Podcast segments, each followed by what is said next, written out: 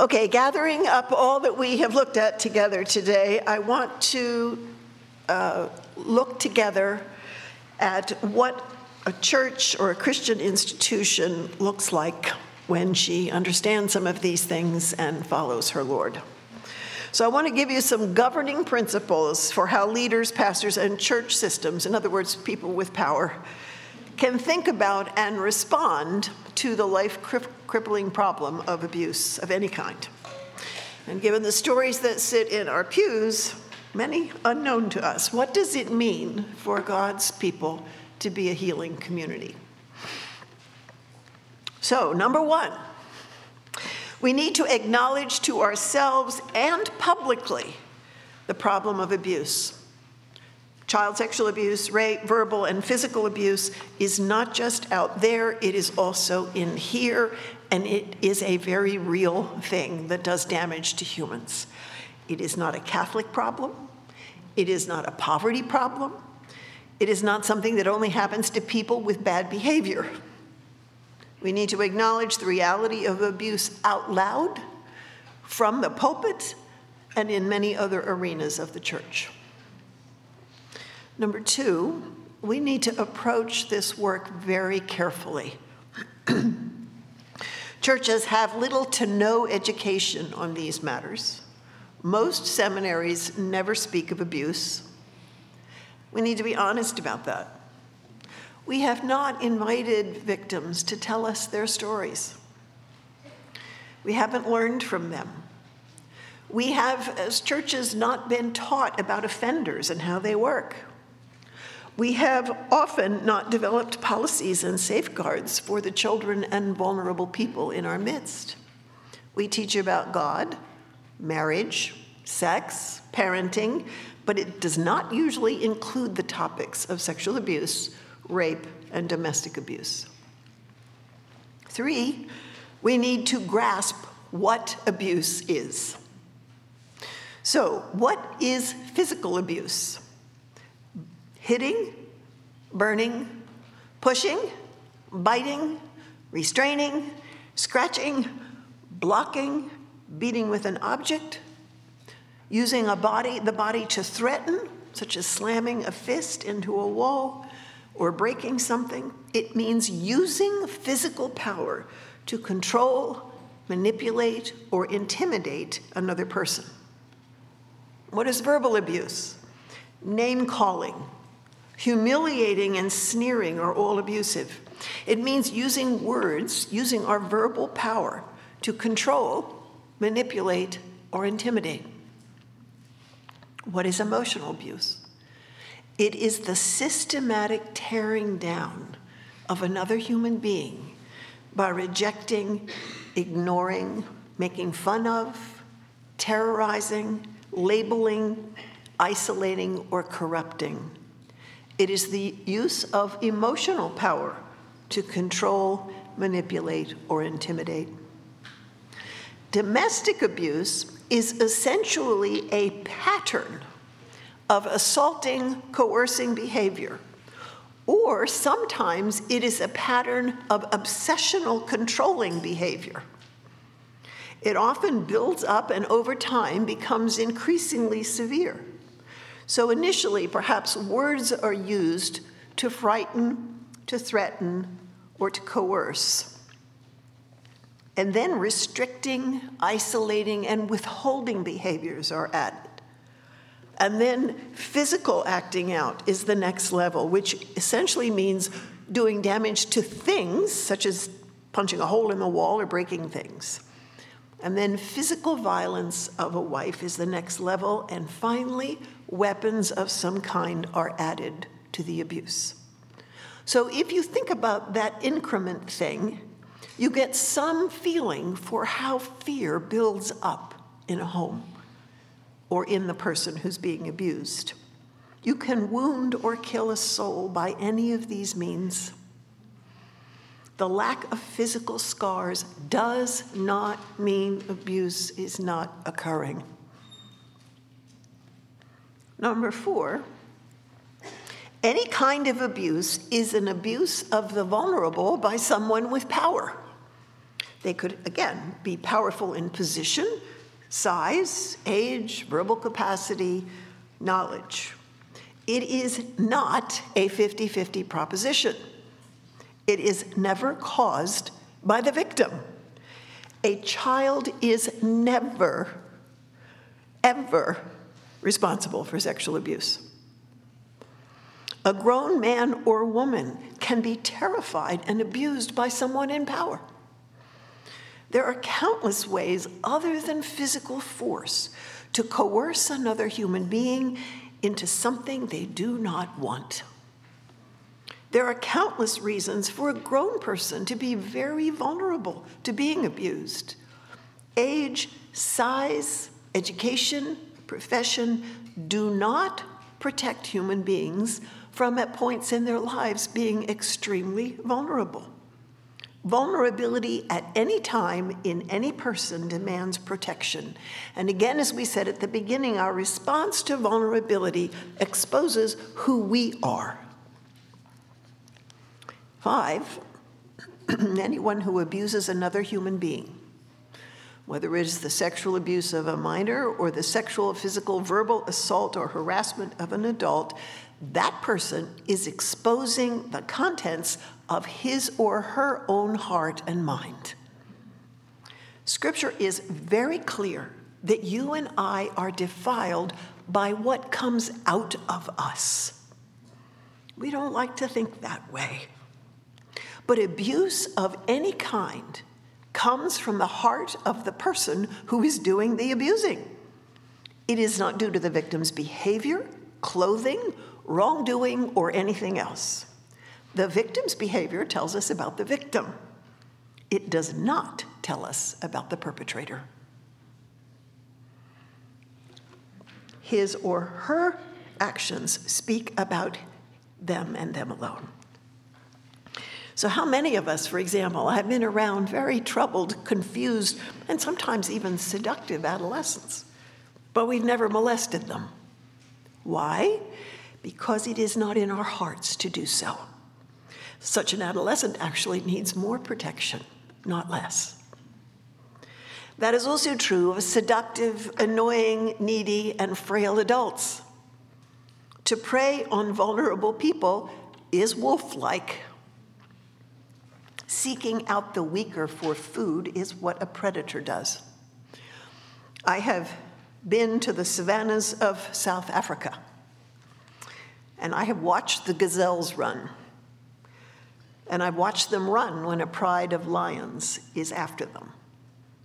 And in the grass, the lions wait and watch, and they see the gazelles who are weaker and more frail and who start to fall behind from the rest of the herd. And then the lions move in slowly and stealthily to kill. And the herd, the herd just keeps on running. How can such an image be relevant to the Church of Jesus Christ? Number six, I hate to break it to you, but research demonstrates that you and I can't really tell who's lying. Now, if you really let that get in, it's a little scary. Somebody comes and tells us someone we know has sexually abused them, and we think, I know that person. It can't be true. Scripture says our hearts are so deceitful we don't even know our own. The scripture says Jesus trusted no man because he knew what was in man. We say, I know that person. I trust him. Jesus says, I know that person. I don't trust him. Scripture says that God does not judge by what his eyes see or his ears hear, which is what we do, right? He judges according to righteousness. We judge by what we see and hear, and what we see and hear tells us, we think, what is in the heart. Scripture says anything that is not like God is off plumb, what we call sin. Scripture says the tares, the darnel, grow right beside the wheat. We talked about this earlier. And they look exactly alike until the fruit is born. We tend to trust the likeness and say the fruit cannot be real. Research consistently shows that it is very rare for an alleged victim, child or adult, male or female, to lie about abuse, and when they do, it is almost for the purpose, almost always for the purpose of protecting the perpetrator. Number seven, one of the things both research and experience make very clear about those who offend is that they deceive themselves, we talked about this, about the nature of what they are doing, about the victim, about the impact of their behavior, and why they did what they did. In essence, they have habituated deceit. That means that the words and tears of an offender are never, underlined three times, sufficient indicators of the reality of what is going on inside him or her. Such deception is very entrenched and slow to change. And a sex offender can eventually lose the capacity to tell truth from lies.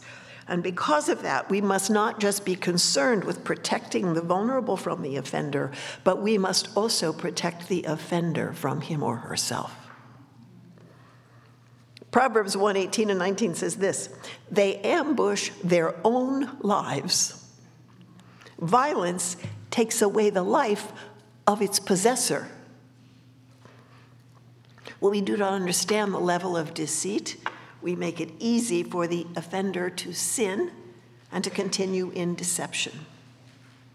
If we love the abuser, we will know that true repentance is slow and hard for any of us, and that their words and promises cannot be trusted. Keep in mind that one of the most powerful weapons of deception is spiritual language. Number eight, well, but what about God's grace, Diane? What about his mercy?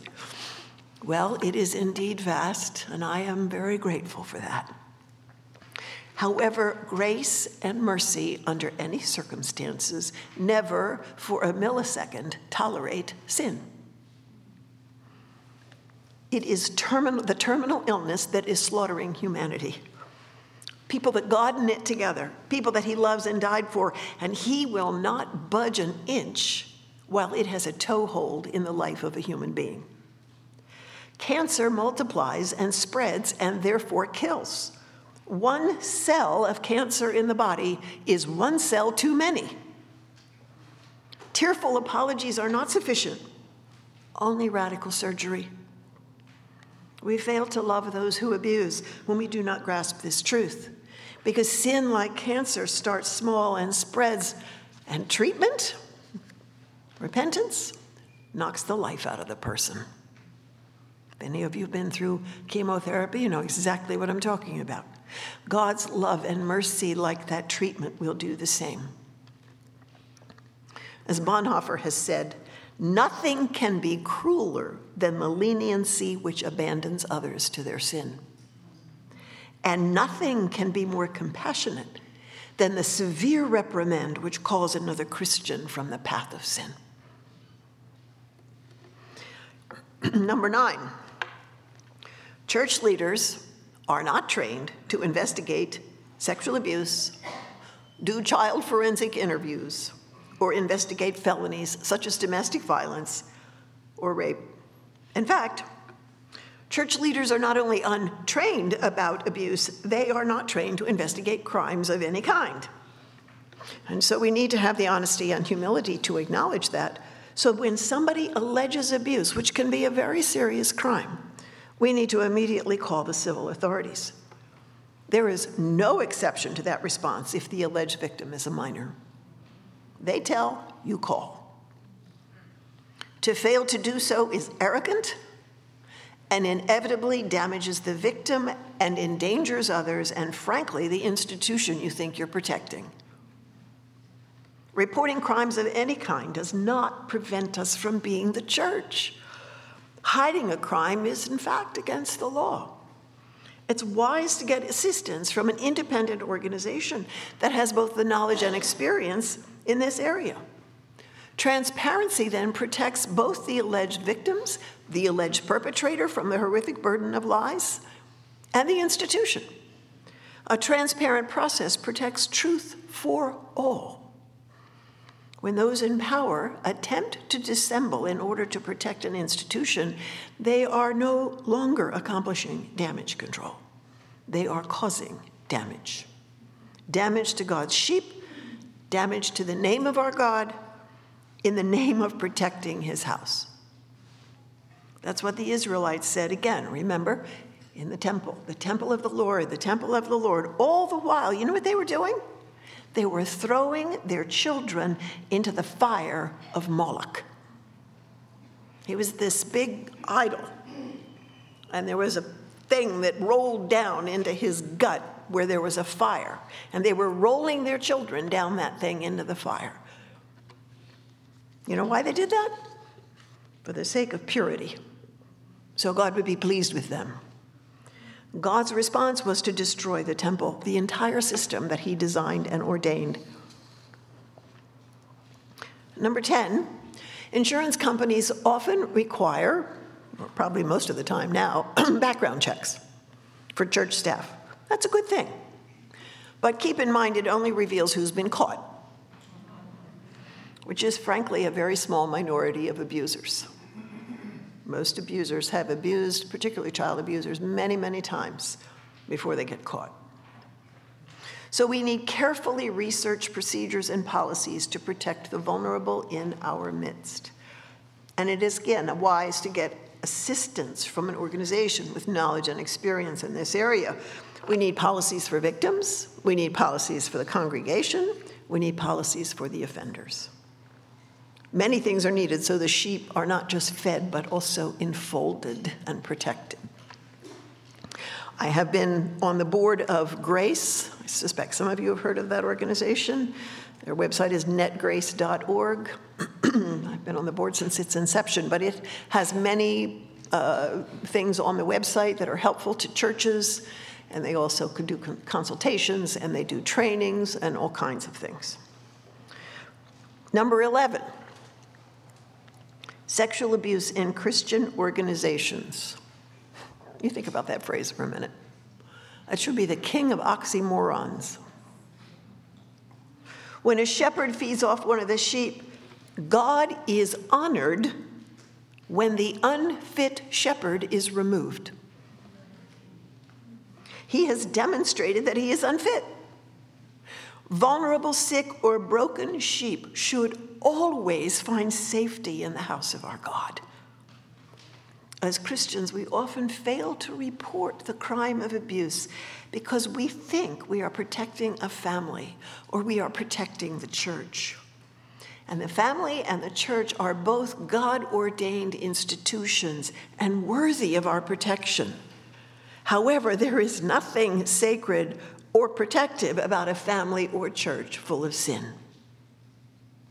Our God does not protect institutions he has designed and created when they are enterprises that cover up evil. God thinks that sin is the worst thing in the world, not the loss of reputation and not the loss of a human institution. There's an old Scottish theologian, G. Campbell Morgan, whom I have learned many things from, and he said this: sanctuary is a place having no complicity with the things that make sanctuary a necessity. Number twelve, your churches have gifted caregivers in them, lay caregivers. Some churches develop um, a core of godly men and godly women who have shown themselves to be good caregivers, and have them study these topics. Read about sexual abuse, read about rape, read about domestic violence. So then when somebody comes forward to a pastor or Sunday school teacher or whatever, there are people already well-read and understanding those issues that can walk alongside the individual, the family, or whatever is needed as they deal with the abuse. I have throughout the years often met with small groups of men and women who want to study topics like this, and it can be a wonderful, wonderful ministry and bring hope to those in the dungeon of abuse. thirteen, many victims turn, as we talked about this earlier, turn to alcohol, drugs, get depressed, suffer P T S D. So when you meet a troubled church member ask and are asking about their history, and you find out they're struggling with some of these things, you also want to ask if there's a history of abuse in their life. It should always be a question in premarital counseling, whether one or the other. And, you know, I end up with people in the office who years ago had premarital counseling and nobody asked. We're one, you know, have either of you ever been abused? Can we talk about that?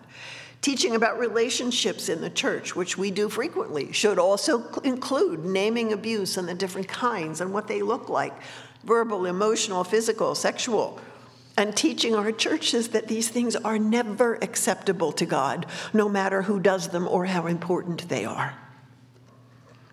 Call the people that you serve or the people around you to holiness in all the corners of their lives. We are to be a shining light in these dark places, giving hope to wounded people. Many years ago, I was um, I, I wrote a book on um, sexual, two books on sexual abuse, one for counselors and one for lay people, I mean for victims.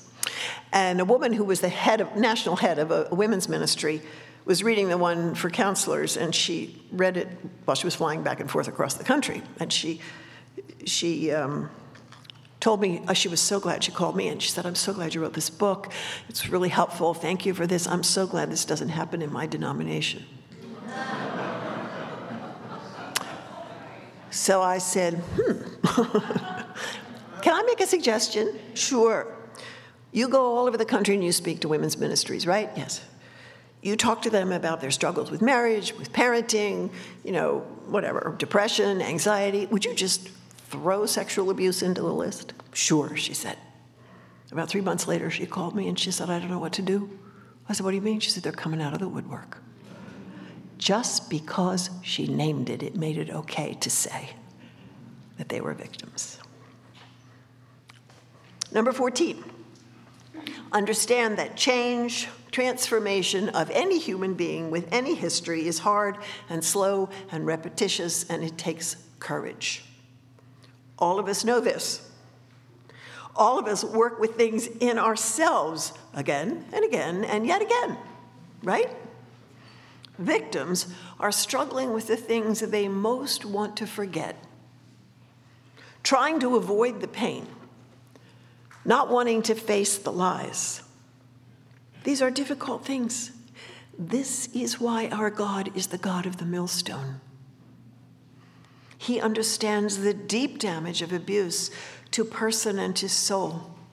Victims need encouragement and affirmation, not judgment. We tend to want people to hurry along and just believe the right things, and they'll feel better in the morning. And just forget about that. It's bad. You don't need that in your head. And then they can stop disrupting us. Please do know that abuse is never forgotten. It's always in the brain. The brain doesn't forget anything.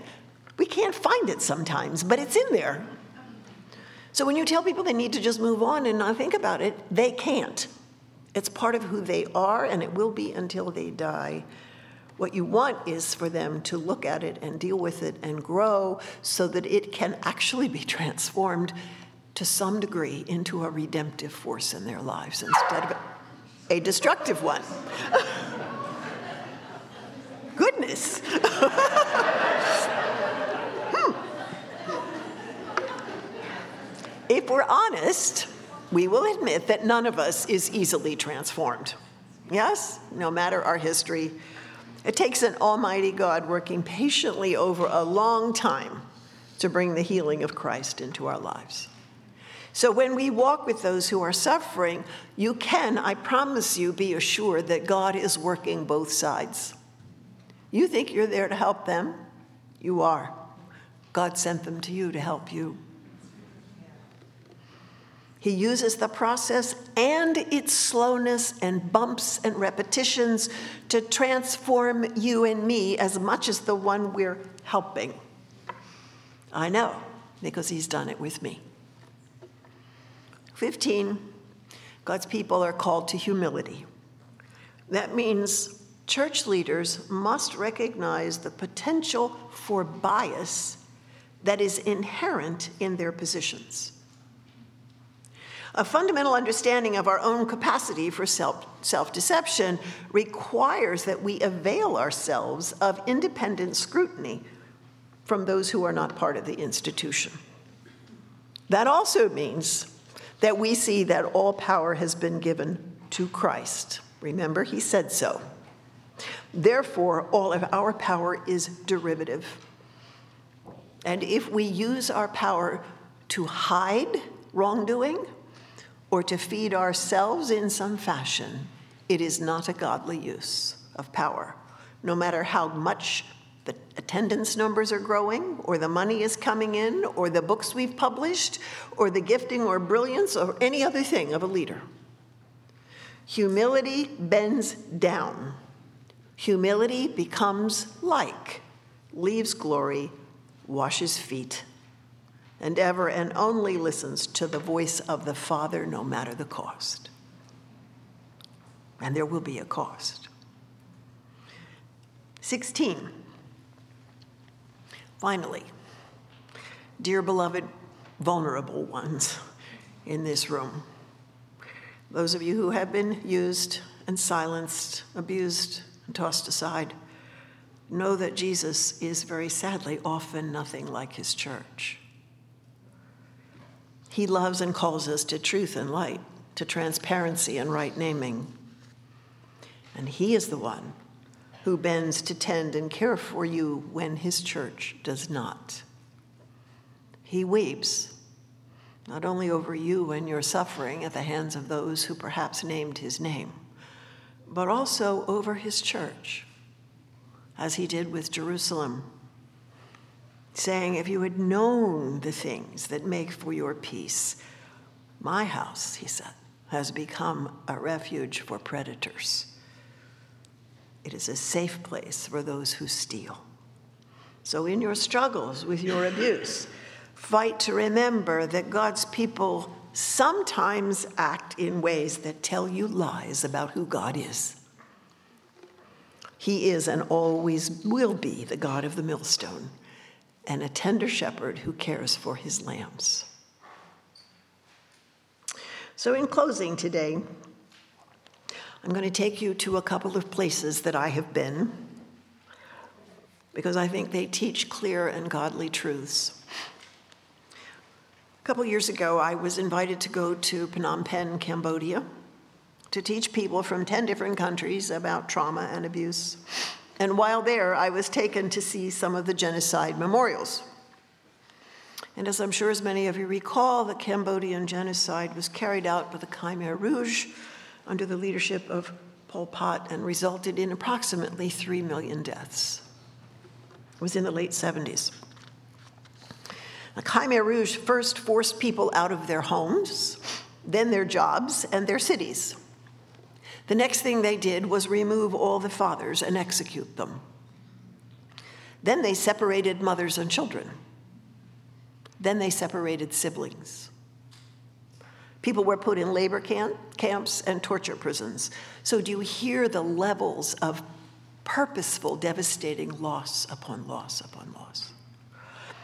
I was taken to the killing fields, which in spite of their name is actually a very beautiful place, of water and beautiful trees and mass graves, some of them not yet excavated decades later.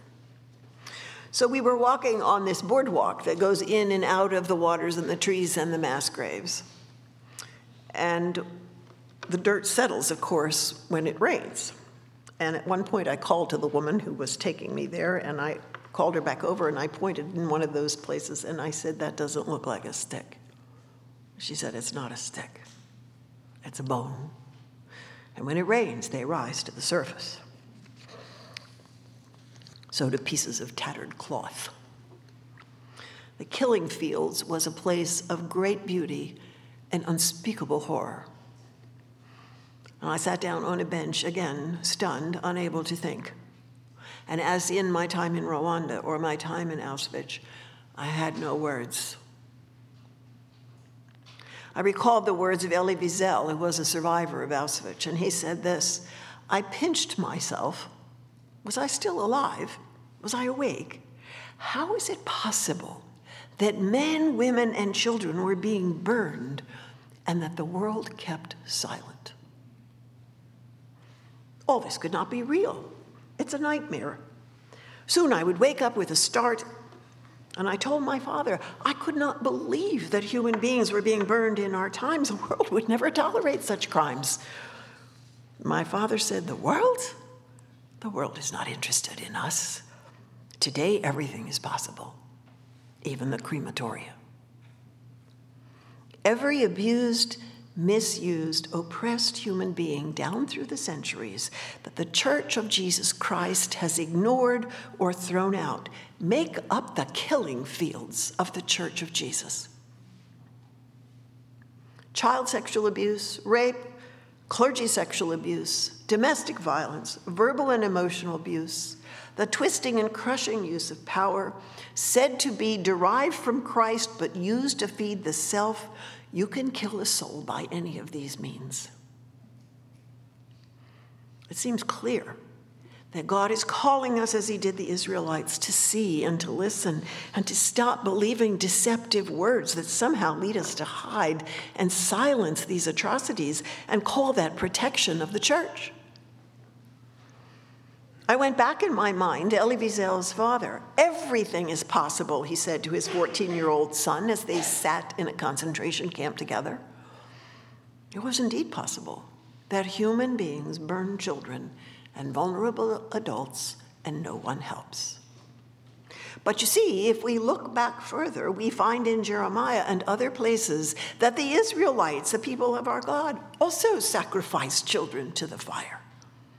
And why did they do that? To appease God, to stay in his good graces. They sacrificed their children to the Canaanite god Moloch. So they did what the God of Israel forbade them to do in order to earn his favor and please him. It hurts the brain. The Nazis were not the first to burn children. God's people did it long before the Nazis. And God's people thought they were doing a good thing, that they were protecting their tribe and their nation and their faith. I have stood in Auschwitz and Buchenwald beside those ovens where children and vulnerable people were thrown. And why were they thrown in those places? For the sake of purity. For us to be pure, we must get rid of certain kinds of humans, silence them, eliminate them, because they're a threat to our purity and our prosperity. I've been to the killing fields of Rwanda, where those who were called cockroaches needed to be destroyed so the people could be purified. And as a result, close to a million people were slaughtered in one hundred days, mostly by machete. Many of them ran into churches for refuge and were killed there. Churches where you walk in, like coming in here, and the floor is covered with bones that have never been taken out. As one Rwandan said to me, I used to think of the church as a sanctuary. Now I think of it as a cemetery. Now I think of it as the killing fields wearing God's name, basically. So I've been to the killing fields of Cambodia. And in the midst of that field, there is a massive tree. It's gorgeous. And that tree is a creation of our God. But that creation, which was meant to provide people with shelter and shade, is called the killing tree. Why? Because that is where babies were killed by slamming them into the tree. And the tree is covered, as people are wont to do, with memorial items like bracelets and rings and notes. And why were the little ones killed on that tree? For the sake of equality and cleansing. Pol Pot said, what is rotten must be removed. The parents of children sacrificed to Moloch did not kill their children. Hitler did not kill the children. The leaders in Rwanda did not kill. And Pol Pot said, in his international trial thing, I didn't kill anybody. priests threw the children into the fire. The soldiers put them in the ovens in the concentration camps, and the Rwandan people slaughtered their own neighbors. The soldiers shot or beat others to death in the killing fields. These four situations existed for the purpose of cleansing, making whole, purifying and protecting human beings. Those are good goals. We would even say they're godly. Do we not all need cleansing and purifying? Indeed, we do. These were godly words hiding ghastly, ungodly deeds. And please understand that the damage done in those places was not just to victims. Horrific damage was done to the killers. Hideous damage was done to the doers, the parents and the priests and the soldiers and the neighbors, human beings rotting their own souls, trying to make things better, sometime, sometimes for God's sake and in his name. I know that killing tree. It's very old. And it's the kind of tree that when you see it, you say, I wonder what stories it could tell. Sort of like Treebeard in Lord of the Rings, only that tree was no end. The sign says on it, killing tree, against which executioners beat children. Why? So they would not grow up and revenge their parents' deaths. In other words, they were killed so they would never seek justice. They were permanently silenced, so they would never threaten the system Pol Pot was trying to establish. I must confess, in those places around the world, it often makes me ask God what he was thinking and feeling while he watched all those atrocities.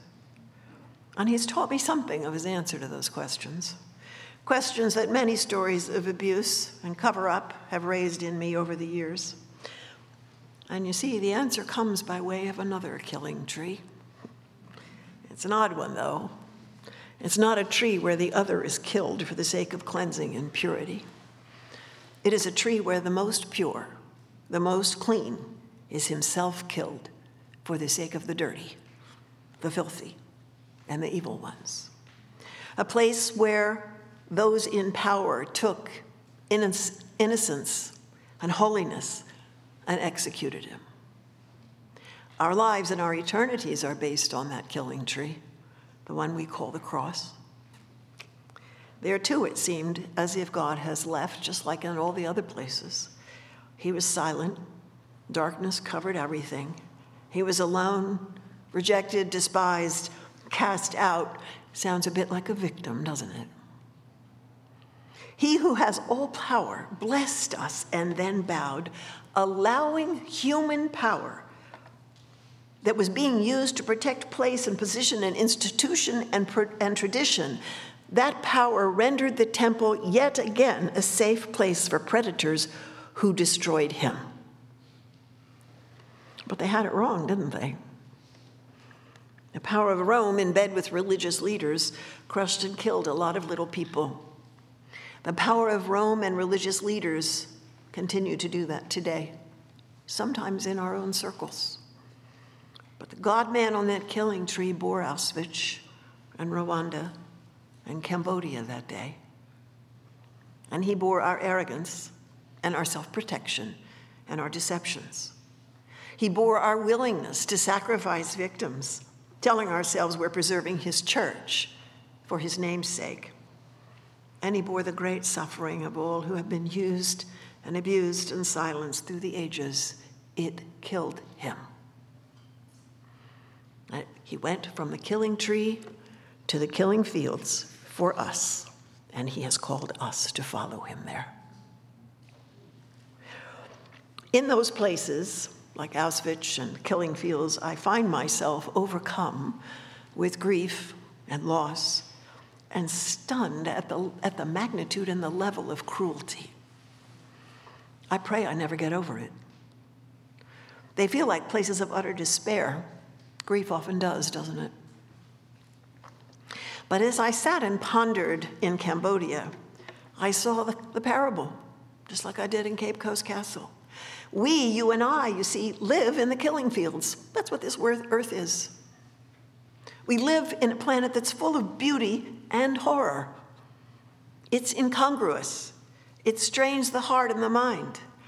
But there is no one on this planet, no matter how brilliant or rich or strong or healthy or anything else, who will not face grief and loss during their lifetime and eventually face their own death. Such things are woven into the fabric of this world. We do not want to face it. We feel little and afraid. Our own fears easily lead us to abuse our power, so we feel bigger and stronger and sure we're on the right side. Where is the hope and strength in such a place? Where is the strength to follow the one on the tree who openly condemned the things that we call the killing fields?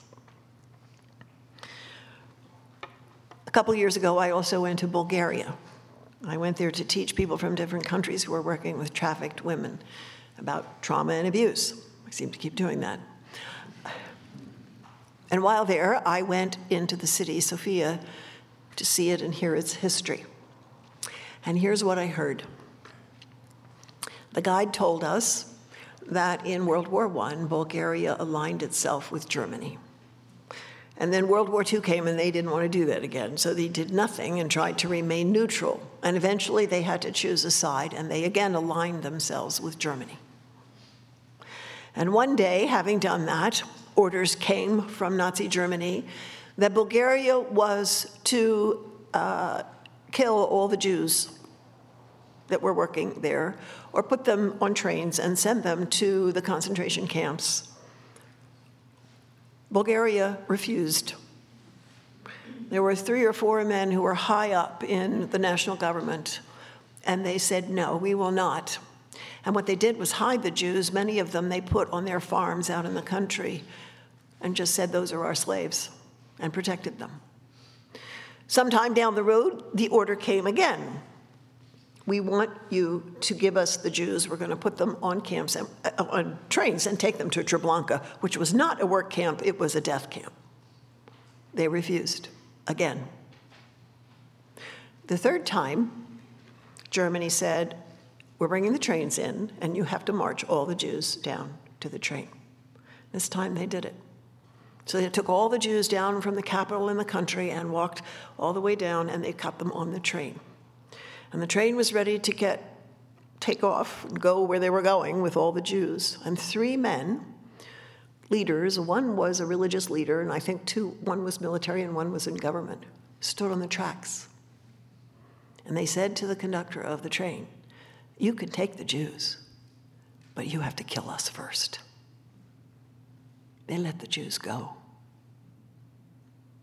Bulgaria celebrates every year what they call the ceremony of the ungiven, which is a beautiful name. I'm told it's much more beautiful in their language. Do you understand that that's who we are? Because the one who came to the killing fields we call Earth and was killed on the killing tree for our sakes has stood on the tracks and said to us, to our en- and to our enemy, you can have them, but you have to kill me first.